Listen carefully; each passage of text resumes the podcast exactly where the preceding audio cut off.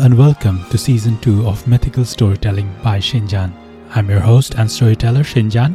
As regular listeners to my podcast know, I've always been fascinated by myths and legends from across the world.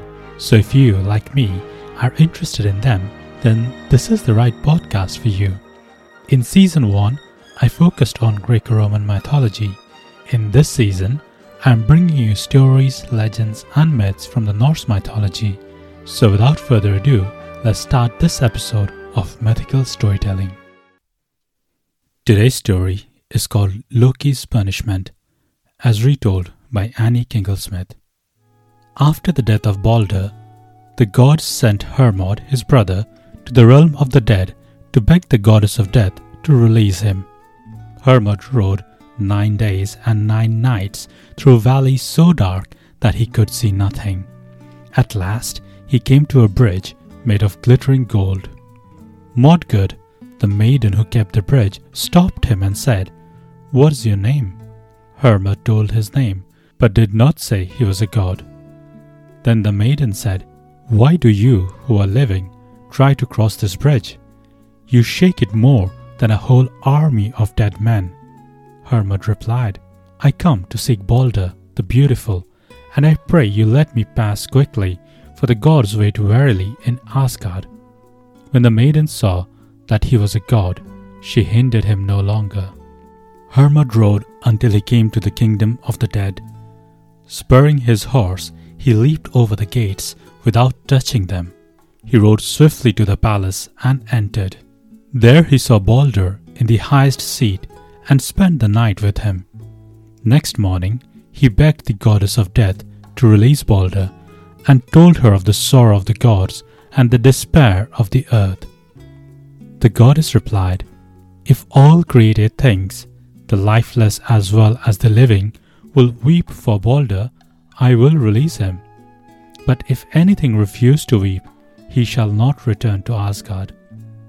Hermod rode back to the gods, who sent messengers throughout all the world to beg everything to weep for Balder.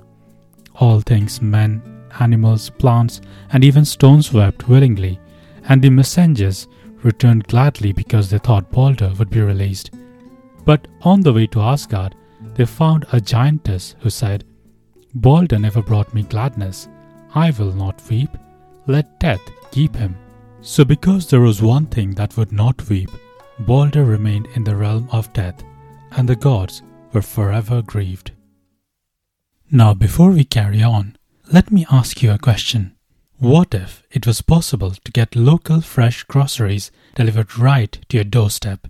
Well, Instacart gives you unlimited grocery deliveries for one low monthly fee. Instacart delivers the products you love from your local stores to your door in as little as one hour.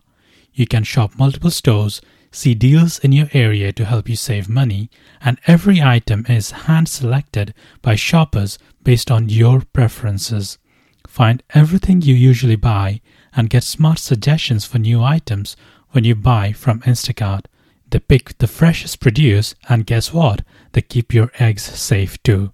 To receive free delivery on your first order of over $35 and to support the show, sign up to Instacart using the link in the show description. Instacart never set foot in a grocery store again. Let's carry on with the story now. Now, this giantess who refused to weep was Loki, but the gods did not know it until long afterwards. When they found it out, they determined to punish him. Loki fled to the mountains. There, he built a square house with four doors so he could see in every direction. Often, he changed himself into a salmon and hid in a stream nearby. But Odin sat upon his throne and saw Loki's hiding place. One day, Loki wove a net like the one he had once borrowed from Ran, the sea god's wife. Just as it was finished, he looked out and saw the gods coming. He threw the net into the fire and plunged into the stream. But the gods saw the shape of the net in the ashes and wove one like it. When it was finished, they held it by the ends and dragged it through the water. Then Loki hid between two stones, and the net passed over him. The gods felt that something living had touched the net, and the next time they weighted it so heavily that Loki could not slip under it. This time, he leaped over the net. The gods tried again, and Thor waited in the middle of the stream. As Loki tried to leap over, Thor caught him. He was so slippery that he almost slid through Thor's hands, but Thor grasped his tail tightly and he could not escape. Then Loki was bound so that he could never lose himself, but his wife was allowed to bring him food and water, so he was punished for his many evil deeds.